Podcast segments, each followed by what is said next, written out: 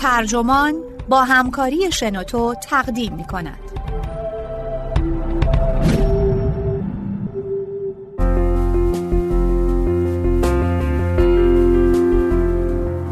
ما مثل بچه هایی هستیم که دارند با بوم بازی می کند. نویسنده تیم آدامز مترجم علی برزگر منبع گاردین ترجمه شده در سایت ترجمان گوینده اکرم عبدی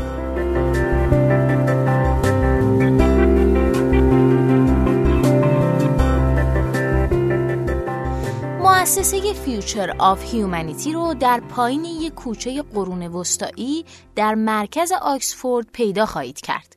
این مؤسسه در کنار کلیسای سنت ابیه که از سال 1005 میلادی اینجا به یادگار مونده و بالای باشگاه ورزشی پیورجیمه که در ماه آوریل افتتاح شده.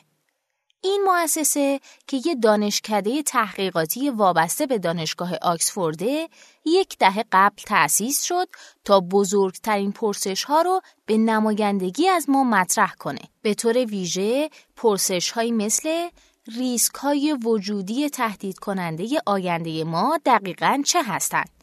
چطور اونها رو اندازه گیری می کنیم و چه کاری می‌تونیم برای جلوگیری از وقوعشون انجام بدیم؟ یا به عبارت دیگه در جهانی با ترس های مختلف دقیقا از چه چیزی باید بیشتر از همه وحشت داشته باشیم؟ وقتی به اونجا می‌رسم تا با مدیر مؤسسه پروفسور نیک باسرو ملاقات کنم دارن تخت خوابی رو به دفتر طبقه دوم می‌برن. ریسک وجودی نوع عملیات شبانه روزیه به ندرت میخوابه اگه اصلا خوابی در کار باشه. باستروم فیلسوفی 43 ساله و متولد سوئد اخیرا به مقامی شبیه پیامبر نابودی دست پیدا کرده. در بین کسانی که حالا بیشترین فعالیت ها رو برای شکل دادن به تمدن ما انجام میدن. یعنی میلیاردرهای دنیای تکنولوژی در سیلیکون ولی. شهرت اون اساساً با کتابش به نام ابرهوش مسیرها، خطرها، راهبردها فراگیر شد. کتابی که سال گذشته به نحو تعجب برانگیزی پرفروشترین کتاب نیویورک تایمز شد و حالا با جلد شومیز به بازار عرضه شده. در حالی که تقریزهای بیل گیتس و مدیرعامل شرکت تسلا ایلان ماسک رو به دنبال خودش می‌کشه که گفتن این کتاب رو حتما باید خوند در بهترین نوع از نقد کتاب ماسک به مؤسسه باسروم یک میلیون پوند هم اعطا کرد تا های خودش رو جلو ببره. این کتاب بررسی نظری و خلاقانه تهدیدی استثنائیه که به باور باسروم بعد از سالها محاسبه و استدلال محتمل ترین تهدید برای نابودی ماست. این تهدید تغییرات اقلیمی، بیماری های همگیر یا یه جور زمستان هسته‌ای نیستش بلکه آفرینش محتملا قریب الوقوع یه هوش عمومی ماشینیه که از هوش خودمون برتره. جلد کتاب باسروم رو تصویر سیاه و سفید یک جغد با چشمانی جنون آمیز آراسته. جغد موضوع تمثیل آغازین کتابه. گروهی از گنجشک ها مشغول ساختن آشیانه هایی برای خودشون هستن. یکی از اونها با صدایی آرام جیک جیک می‌کنه که همه ما خیلی کوچیک و ناتوانیم. تصور کنید زندگی چقدر آسون می‌شد اگه جغدی داشتیم که می‌تونست به ما کمک کنه تا آشیانه هامون رو بسازیم. همه گنجشک ها جیک جیک کنان موافقت خودشون رو اعلام می‌کنن. یه جغد می‌تونه از گنجشک ها دفاع کنه می‌تونه از بزرگ و کوچیکشون نگهداری کنه می‌تونه به اونها امکان بده تا در فراغت و رفاه زندگی کنن با این خیال بافی ها در ذهن گنجشک ها نمی‌تونن هیجان خودشون رو مهار کنن و در جستجوی ناجی تیزبینی به پرواز در میان که زندگی اونها رو دگرگون خواهد کرد. فقط یه صدای مخالف به گوش می‌رسه اسکرانک فینکل گنجشکی تک چشم و کج‌خلق استدلال هایی که از این کار دفاع می‌کنن رو قبول نداره. اون میگه این کار بدون شک مایه تباهی ما خواهد شد. آیا نباید اول به هنر رام کردن جغت فکر کنیم قبل از اینکه چنین موجودی رو وارد زندگی خودمون کنیم؟ گنجشک ها هشدارهای اون رو ناچار نادیده می‌گیرن. رام کردن جغت کاری پیچیده است. چرا ابتدا جغت رو نیاریم و بعد جزئیات کار رو تکمیل کنیم؟ کتاب بازروم که اعلام خطری گوشخراش درباره پیامدهای تاریک هوش مصنوعی به اسکرونگ فینکل تقدیم شده. باستروم هشدارهای خودش رو خیلی شایسته و به شکلی نگران کننده بیان می‌کنه. او به وسواس و اعتیاد به کار شهرت داره. لاغرندام، رنگ پریده و شب زنده داره و اغلب تا سحر در دفتر کارش میمونه. او مردیه که روزهاش رو وایس هایی پوشونده پر از فرمول هایی که مزایای نسبی 57 نسخه از آخر و زمان رو میشمره. بنابراین شاید تعجب برانگیز نباشه که انگار اون تا حد ممکن هیچ چیز رو به شانس واگذار نمی‌کنه.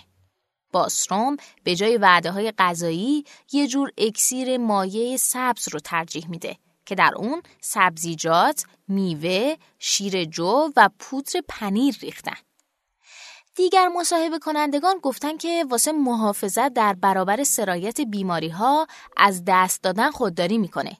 اون با من دست داد اما احساس می‌کنم دستش رو قرنطینه کرده تا بعد از اینکه رفتم اون رو از آلودگی پاک کنه. شاید به دلیل همین دقدقه ها یکم بیتابه و البته خیلی هم تلاش نمی‌کنه تا از اون اجتناب کنه. اون در کتابش درباره انفجار هوش حرف می‌زنه که زمانی رو خواهد داد که ماشین های بسیار باهوشتر از خود ما شروع به طراحی ماشین های خودشون می‌کنن. او می نویسه در رویارویی با چشمانداز انفجار هوش ما آدم ها مثل بچه های هستیم که با بمب بازی می‌کنن. ما نمی‌دونیم انفجار کی رو خواهد داد. هرچند اگه بمب رو به گوش خودمون نزدیک کنیم می‌تونیم یه صدای تیک تاک ضعیف رو بشنویم. وقتی با باسروم صحبت می‌کنید احساس می‌کنید که اون تیک تاک ضعیف هرگز در گوش اون کاملا محو نمیشه. اول درباره موفقیت کتابش صحبت می‌کنیم. اینکه چطور واکنش همگان رو برانگیخته. انتشار این کتاب همزمان بود با انتشار نامه سرگشاده که به امضای بیش از هزار دانشمند سرشناس رسیده بود. از جمله استیون هاکینگ و استیو وازنیاک یکی از بنیانگذاران اپل و ماسک. این نامه در همایش بین المللی هوش مصنوعی در سال گذشته ارائه شد و خواستار جلوگیری از کاربرد و توسعه سلاح‌های کاملا خودکار بود. یعنی همون ربات های قاتل داستان های علمی تخیلی که تحقق اونها در واقعیت خیلی نزدیکه. باستروم که از توانایی خودش آگاهه و درباره تاثیرگذاری خودش شکست نفسی می‌کنه گفت که این اتفاق تصادف زمانی خوشحال کننده ای بود اون ادامه داد یادگیری ماشین و یادگیری عمیق یعنی همون الگوریتم های رایانه‌ای پیشروی عصبی که با دقت بسیار زیاد کارکرد مغز آدمی رو تقلید می‌کنن در طول چند سال گذشته خیلی سریعتر از اون چیزی پیشرفت کردن که پیش بینی می‌کردیم. این بدون شک یکی از دلایلیه که چرا این مسئله امروز به موضوعی اینطور بزرگ تبدیل شده. مردم می‌بینن که حوزه تکنولوژی در حال پیشرفته و گامهای بعدی به دقدقی فکری اونها تبدیل میشه. باستروم این پیامدها رو همچون اموری می‌بینه که بالقوه داروینی هستن. اگه ما یه هوش ماشینی برتر از خودمون خلق کنیم و بعد اون رو آزاد بذاریم تا از طریق دسترسی به اینترنت یاد بگیره و رشد کنه دلیلی نداره که برای تضمین سلطه خودش استراتژی هایی رو در پیش نگیره. یعنی درست همونطور که در جهان زیستی شاهدش هستیم.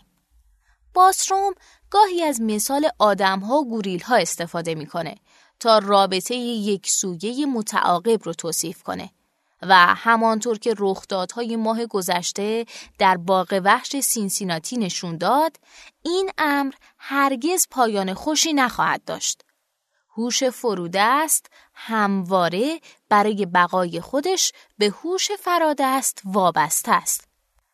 وقتی باسروم سناریوهای گوناگون رو در کتاب ابرهوش توصیف می‌کنه گاهی به نظر می‌رسه که بیش از اندازه از اون داستانهای علمی تخیلی خونده که ادعا می‌کنه از اونها بیزاره.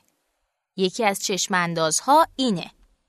یه سیستم هوش مصنوعی سرانجام نانو کارخانه های مخفی می‌سازه که گاز اعصاب یا های پشه مانند جستجوگر هدف تولید می‌کنند که ممکنه همزمان از هر متر مربع کره زمین بیرون بریزن تا انسانهای بی اهمیت و مزاحم رو نابود کنند. طبق یه چشم دیگه که شاید باورپذیرتر باشه ابرهوش فرایندهای سیاسی رو در دست می‌گیره. بازارهای مالی رو به نحوی پیچیده دستکاری می‌کنه. جریان اطلاعات رو تحریف می‌کنه یا سیستم های جنگی ساخت انسان رو حک می‌کنه تا نوع بشر رو منقرض کنه. ازش می‌پرسم که آیا او خودش رو در مقام یه پیامبر می‌بینه؟ لبخند می‌زنه. نه چندان اینطور نیست که اعتقاد داشته باشم که می‌دونم ماجرا چطور رخ میده و حالا رسالتم اینه که این اطلاعات رو به جهانیان بگم. بیشتر حس می‌کنم درباره این امور کاملا نادان و خیلی سردرگمم. اما وقتی سالیان دراز روی احتمالات تحقیق می‌کنید می‌تونید بینش های کوچیک و جزئی تو اینجا و اونجا به دست بیارید.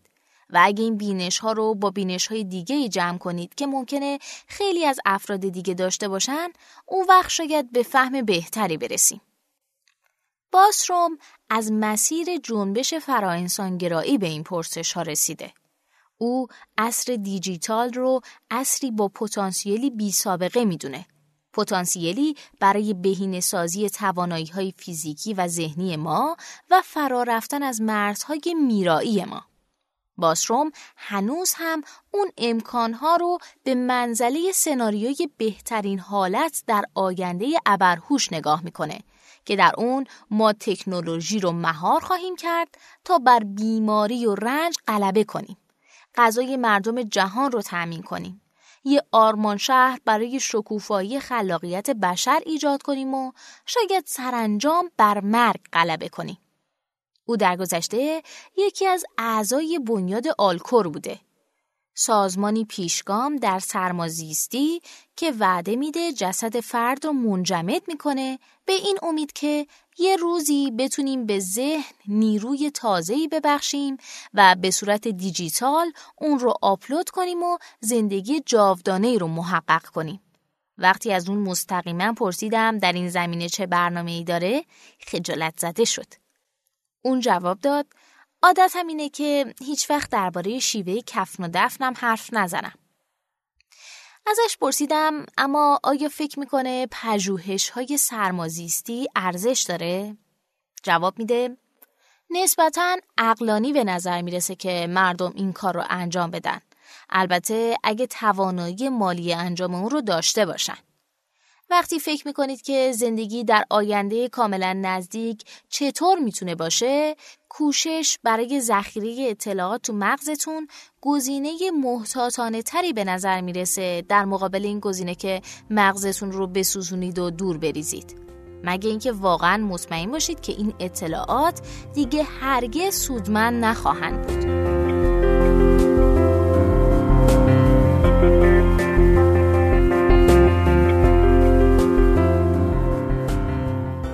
خودم می‌پرسم در چه ای خوشبینی فراانسانگرایانه اون با چشماندازهای عمدتا کابوسوار این فیلسوف از ابرهوش جایگزین شده. او میگه که واقعا موزش رو تغییر نداده بلکه به هر دو امکان بهشت و دوزخ آینده دیجیتال ما در تعارضی آشوبناک پایبنده. او ادامه میده که من مطالب زیادی درباره اخلاق بهبود توانایی های جسمی بشر در میانه دهه 90 نوشتم. زمانی که اکثر این حرفها رو دانشگاهیان رد می‌کردن. اونها همواره چنین ذهنیتی داشتن که چرا اصلا کسی رو کره زمین می‌خواد پیری رو درمان کنه. اونها درباره افزایش بیش از حد جمعیت و ملالت زندگی طولانی مدت حرف می‌زدن. اونها این نکته رو درک نمی‌کردن که تمام تحقیقات پزشکی به همین دلیل انجام میشه. یعنی برای افزایش طول عمر. همین موضوع درباره بهبود توانایی های شناختی بشر هم صادقه. اگه شما به مطالبی نگاه کنید که من در اون زمان نوشتم بیشتر جنبه خوشبینانه داره. اما من همواره به ریسک های وجودی هم فکر می کردم.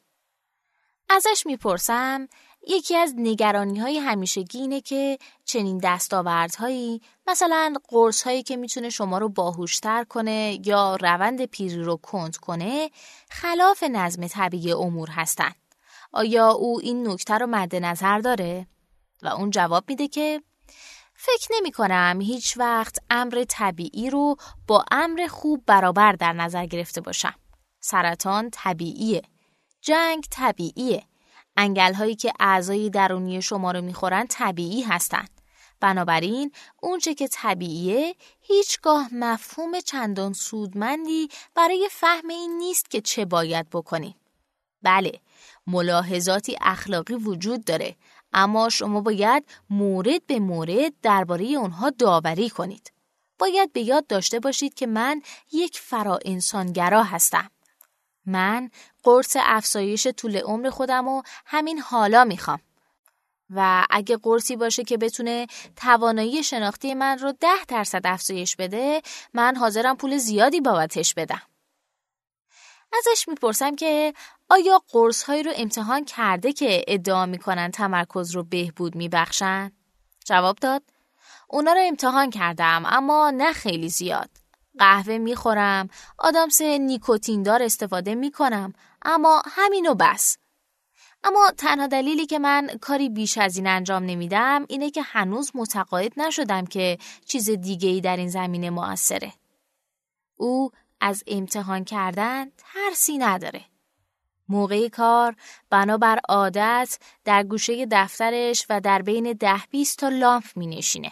ظاهرا برای سرسپردگی به ایده روشنگری. باستروم تک فرزند خانواده بود و در شهر ساحلی هلسینگبورگ در سوئد بزرگ شد. مثل خیلی از کودکان با استعداد دیگه از مدرسه نفرت داشت. پدرش در یک بانک سرمایه گذاری کار می‌کرد. مادرش هم برای یه شرکت سوئدی.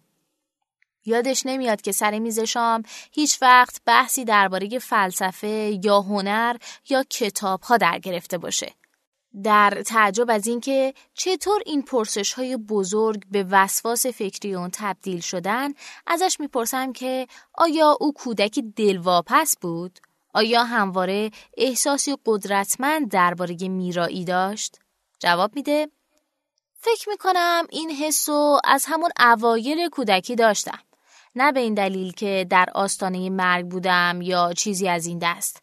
اما به یاد میارم که تو کودکی خیلی به این فکر می‌کردم که والدینم شاید حالا تندرست باشن اما قرار نیست برای همیشه قویتر یا بزرگتر از من باشن. ازش می‌پرسم که آیا این اندیشه ها اون رو شبها بیدار نگه می داشته؟ جواب داد واسم مثل استراب نبود بیشتر شبیه یه جور افسردگی بود ادامه میدم که آیا اون آرزوی جاری برای زندگی جاودان هم در اون اندیشه ها ریشه داشت؟ جواب میده نه ضرورتا. من فکر نمی کنم که هیچ گونه آرزوی متفاوت خاصی وجود داشته باشه که من در مقایسه با دیگران در این رابطه داشته باشم. من نمی‌خوام که به سرطان روده بزرگ مبتلا بشم. چه کسی می‌خواد اصلا؟ اگه من 500 سال عمر کنم چه کسی می‌دونه چطور احساساتی خواهم داشت ماجرا اونقدرها وسواس درباره جاودانگی نیست موضوع فقط اینه که مرگ زود هنگام در ابتدای امر بد به نظر می‌رسه. بخش بزرگی از کتاب اون پرسش هایی مطرح می‌کنه درباره اینکه چگونه می‌تونیم ابرهوش رو چه در پنجاه سال آینده رخ بده چه در 500 سال آینده خوشایند کنیم و سازگار با انسانیت خودمون. باسروم این مسئله رو بیشتر چالشی تکنیکی در نظر می‌گیره تا سیاسی یا فلسفی. به نظر من بخش بزرگی از چارچوب اخلاقی ما یعنی حس ما از خوبی مبتنی بر تجربه و فهمی از رنج بدنهای خودمونه. حالا چطور یه هوش غیر سلولی می‌تونه این موضوع رو درک کنه؟ اون جواب میده که چیزهای زیادی هستش که ماشین ها حالا نمی‌تونن بفهمن چون به اندازه کافی باهوش نیستن. اما موقعی که به اون اندازه باهوش بشن من فکر نمی کنم هیچ گونه مشکل خاصی در فهم مرگ و رنج بشر وجود داشته باشه. میگه که این فهم می‌تونه راهی باشه برای اینکه به اونها یاد بدیم تا به ارزش انسان احترام بذارن. اما بستگی داره به اینکه نظریه اخلاقی شما چی باشه. چون این نظریه ای می‌تونه بیشتر درباره احترام به خودمختاری دیگران باشه یا کوشش برای دستیابی جمعی به چیزهای زیبا. فکر می‌کنه اما نمی‌دونه واقعا چطور این چیزها باید از آغاز در ساختمان ماشین ها جای داده بشه تا از فاجعه جلوگیری شه. اصلا خوب نیست که ابتدا جغد رو بیارید و بعد فکر کنید که چطور تربیتش کنید. و در زمینه سیستم های هوشمند که همین حالا هم در خیلی از حوزه های مختلف برتر از هوش های انسانی هستند گفتگو درباره چگونگی انجام چنین کاری همین حالا هم دیر شده. احساس ضرورت فکری درباره این پرسش ها تا حدودی از اون چیزی نشأت می‌گیره که باسروم نوعی تجربه کشف مینامه. تجربه‌ای که در دوران نوجوانی اون رخ داده. او در سال 1989 به کتابخونه رفته و به طور تصادفی کتابی رو برمیداره که گلچینی از فلسفه آلمان در قرن 19 هم شامل آثاری از نیچه و شوپنهاور. این کتاب او رو مجذوب می‌کنه و او این کتاب رو در جنگلی نزدیک کتابخونه می‌خونه. در فضایی باز که معمولا اونجا می‌رفته تا تنها تر باشه و شعر بنویسه. تقریبا بیدرنگ او حسی هیجان انگیز از امکانهای یادگیری رو تجربه می‌کنه. آیا این همانند نوعی تجربه تغییر دین بود؟ جواب میده بیشتر یه جور بیداری بود. احساس می‌کردم که انگار در طول زندگیم تا اون نقطه خوابگردی کردم و حالا از جهانی بزرگتر آگاه شده بودم که تصورش رو هم نکرده بودم. باسروم اول با پیروی از راهنمایی های موجود در کتاب فلسفه آموزش سریع خودش رو آغاز می‌کنه. با تب و تاب کتاب می‌خونه و در اوقات اضافی نقاشی می‌کشه و شعر می‌نویسه. سرانجام در رشته های فلسفه و منطق ریاضی در دانشگاه گوتنبرگ فارغ تحصیل میشه البته قبل از اون که دکترای خودش رو در مدرسه اقتصادی لندن کامل کنه و در دانشگاه ییل مشغول تدریس شه. ازش می‌پرسم که آیا به نقاشی و نوشتن ادامه داده؟ جواب میده در نقطه ای اینطور به نظرم رسید که مطالعه ریاضیات مهمتره. احساس می‌کردم که جهان از قبل شمار زیادی تابلوی نقاشی داره و من متقاعد نشده بودم که به چند تا تابلوی دیگه هم نیاز داره. همین رو درباره شعرم میشه گفت. اما چه بسا این دنیا به چند ایده دیگه درباره چگونگی اداره آینده نیاز داشت. یکی از حوزه هایی که هوش مصنوعی در اون در حال پیشرفته توانایی در ساخت موسیقی و آفرینش آثار هنریه و حتی نوشتن ازش می‌پرسم که آیا تصور می‌کنه که این قلم رو هم سریعا به استعمار ابرهوش در میاد یا آخرین پناهگاه بشر خواهد بود؟ اون جواب میده من این ادعا رو قبول ندارم که امروز آهنگسازان هوش مصنوعی می‌تونن با آهنگسازان بزرگ رقابت کنن. شاید در قطعاتی کوتاه بتونن اما در کل یه سمفونی نمی‌تونن. و در رابطه با هنر هرچند اون رو میشه کپی کرد اما خود این فعالیت داره ارزشه شما هنوز برای خود نقاشیه که نقاشی می‌کنید ازش می‌پرسم اصالت ساخته انسان به طور روزافزون از اهمیت برخوردار میشه؟ جواب میده بله و فقط در رابطه با هنر اینطور نیست. موقعی که ماشینا بتونن همه چیز رو بهتر از اون انجام بدن که ما می‌تونیم ما هم به انجام اون چیزها ادامه میدیم چون از انجام اونها لذت می‌بریم. اگه مردم گلف بازی می‌کنن به این دلیل نیست که نیاز دارن توپ به طور کارآمدی تو سوراخ‌های متناوب جای بگیره. به علت اینه که از انجام اون لذت می‌برن. هرچه ماشین ها بیشتر بتونن هر کاری رو انجام بدن که ما می‌تونیم انجام بدیم ما توجه بیشتری به کارهایی خواهیم داشت که به اونها برای خودشون ارزش قائل هستیم.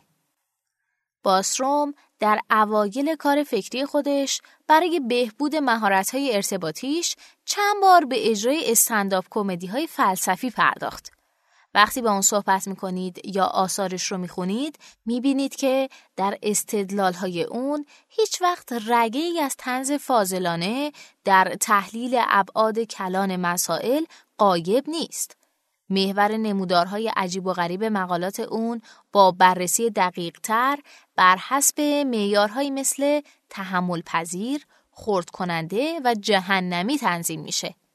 در مقدمش بر ابرهوش این جمله که بسیاری از نکات این کتاب احتمالا نادرست هستند یه پانویس داره که نوشته من نمی‌دونم کدوم نکات نادرست هستن.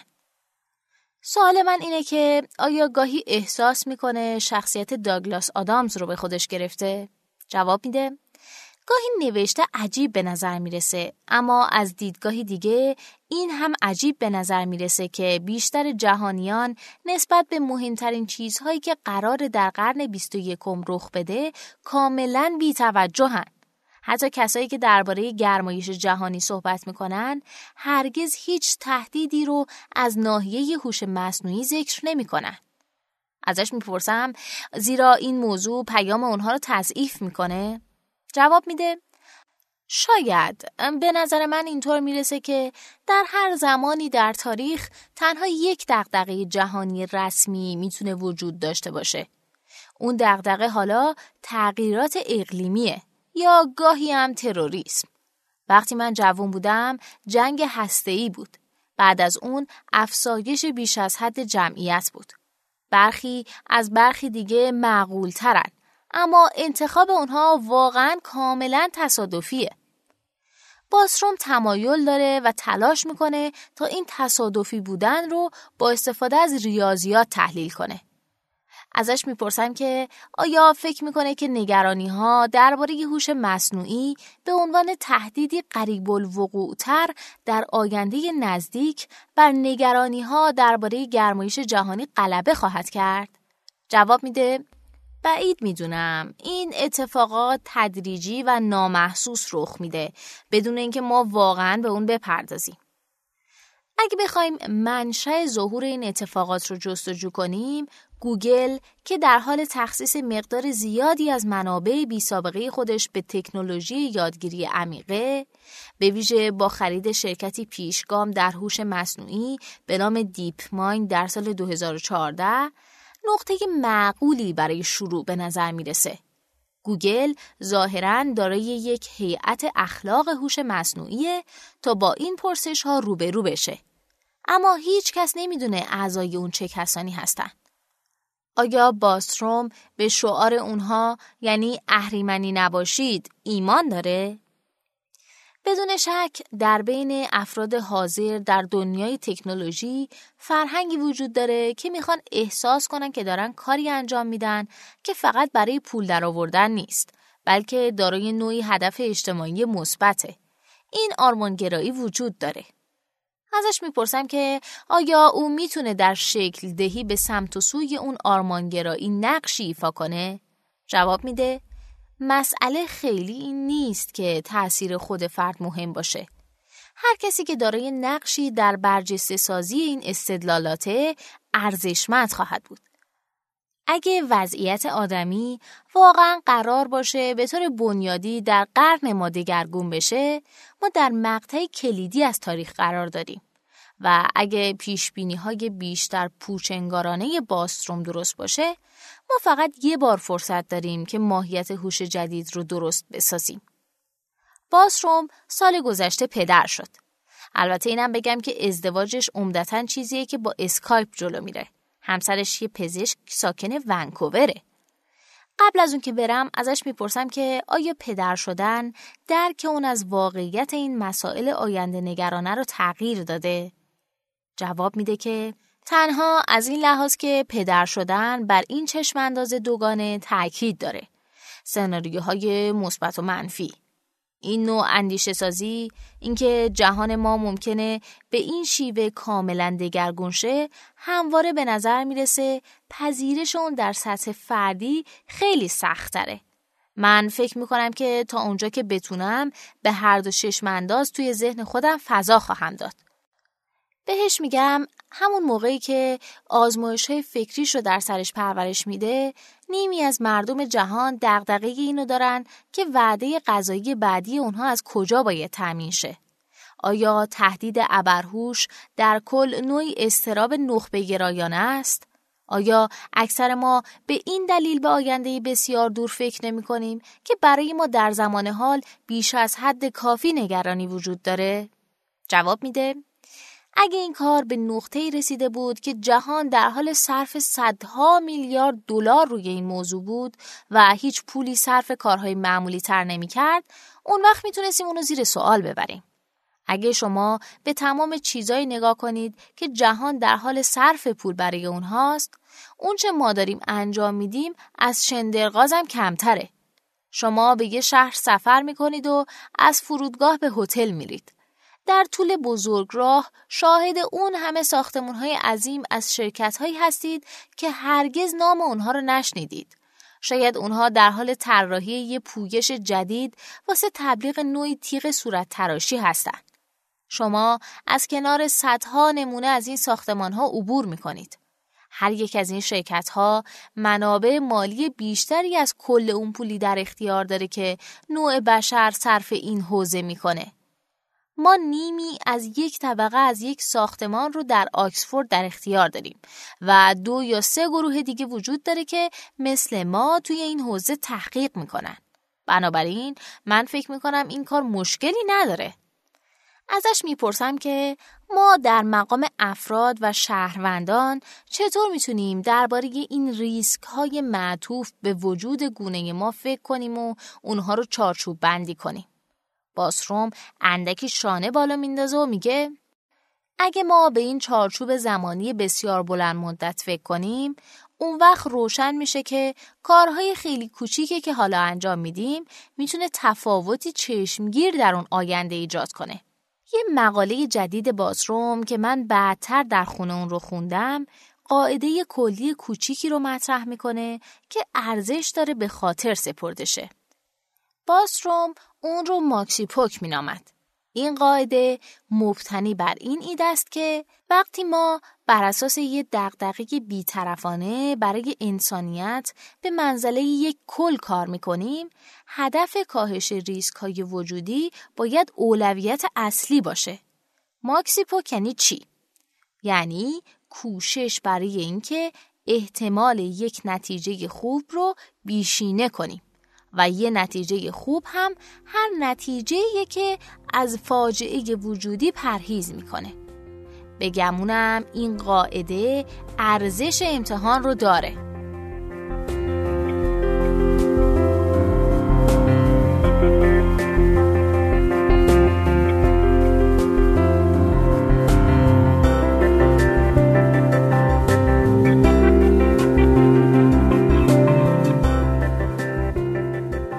پادکست جالب هم اینجا به انتها رسید. ممنونم که با من همراه بودید.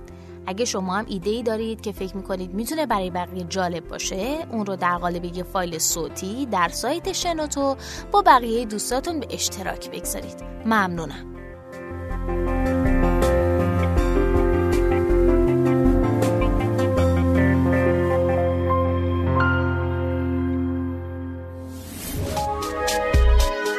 شنوتو سرویس اشتراک گذاری فایل های صوتی www.shenoto.com